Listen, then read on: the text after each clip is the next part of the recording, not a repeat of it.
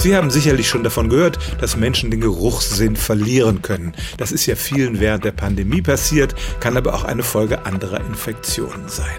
Aber es gibt auch Menschen, deren Geruchssinn geht nicht verloren, sondern er verschiebt sich, sodass plötzlich Dinge duften, deren Geruch andere Leute als unangenehm empfinden oder, was leider häufiger ist, dass Dinge, die früher gut rochen, in ihrer Wahrnehmung plötzlich stinken. Da gibt es zum Beispiel den Fall einer Engländerin, die plötzlich fand, dass Fleisch nach Benzin stinkt und Prosecco nach verfaulenden Äpfeln und selbst einfaches Leitungswasser hatte für sie einen üblen Geruch.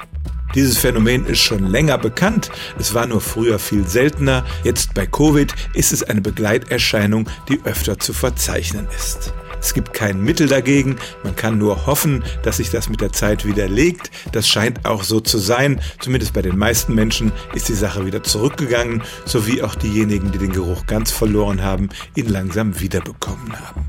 Aber es gibt tatsächlich dieses Phänomen des verschobenen Geruchs und die armen Menschen, die darunter leiden, können manchmal kaum noch essen, weil alles um sie herum stinkt und sie unter Parosmie leiden. So nennt man das Phänomen, wenn die Dinge plötzlich anders riechen als vorher.